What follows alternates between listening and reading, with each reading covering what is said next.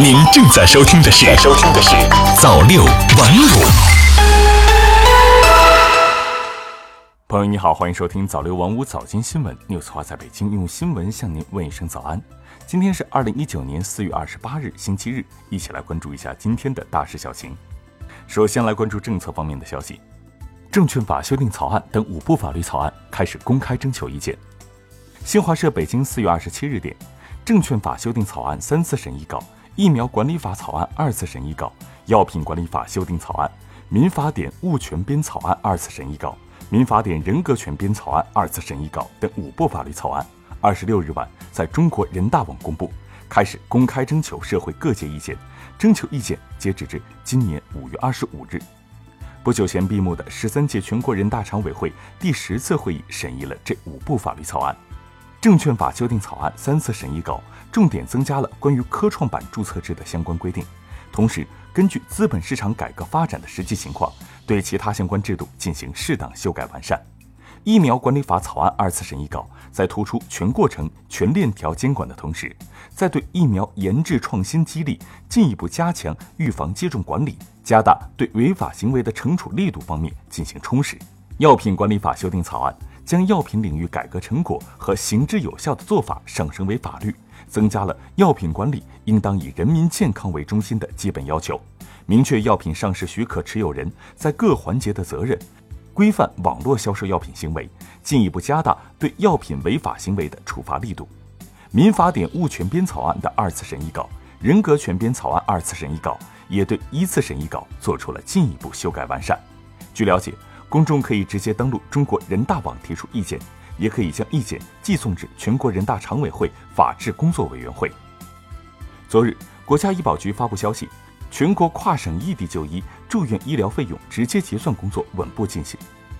全国跨省异地就医住院医疗费用直接结算工作稳步推进，跨省异地就医定点医疗机构数量和备案人数持续增长，跨省异地就医直接结算人次突破两百万。同时发布提示，在跨省就医相对集中的北京、广州两地的就医外省参保人员直接结算时，包括人工器官等高值医用耗材医保支付适用当地规定。军队文职人员招考近日开考，拟招一点九万人，超三十六万人报名。近日，二零一九年全军面向社会公开招考文职人员统一考试将在全国三十一个省份的七十八个城市同步开考。根据此前公布的消息。今年全军计划招收文职人员超过一点九万名，共有三十六点三万余人报名，平均报名比例十九比一。再来关注国内方面的消息，四部门整治自媒体洗稿、图片侵权等网络版权领域乱象。四月二十六日，时值第十九个世界知识产权日，在二零一九年中国网络版权保护与发展大会上。国家版权局、国家互联网信息办公室、工业和信息化部、公安部四部门联合启动打击网络侵权盗版剑网二零一九专项行动，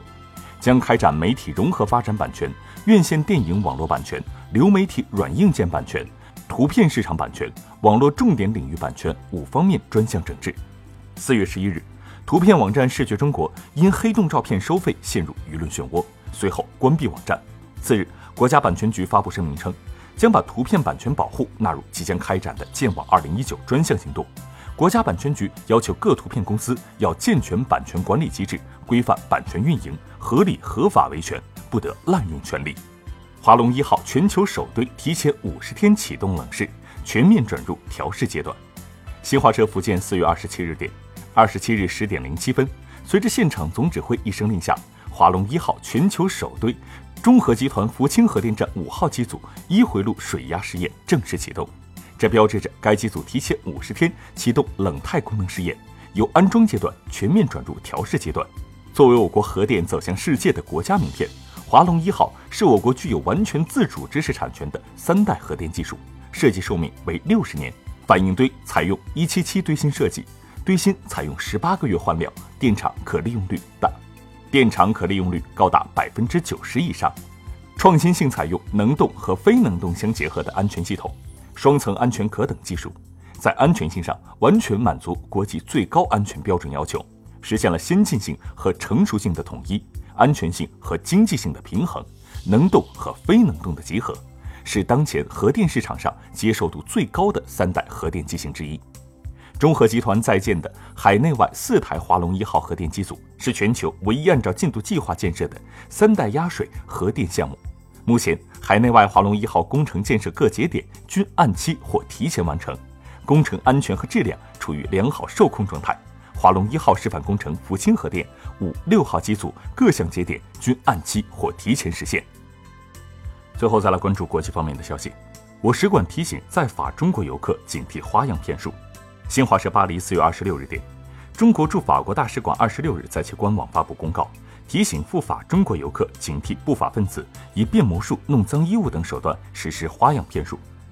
公告说。中国游客宁先生不久前在巴黎圣心大教堂的台阶上观景时，几名陌生人拿出一根小红绳走过来，要套在他手上变魔术。宁先生驻足观赏，但等对方散去后，发现自己身上的钱包不见了。中国大使馆提醒，在旅游景点，不法分子会通过变魔术、弄脏衣服等方法转移游客的注意力，以实施盗窃。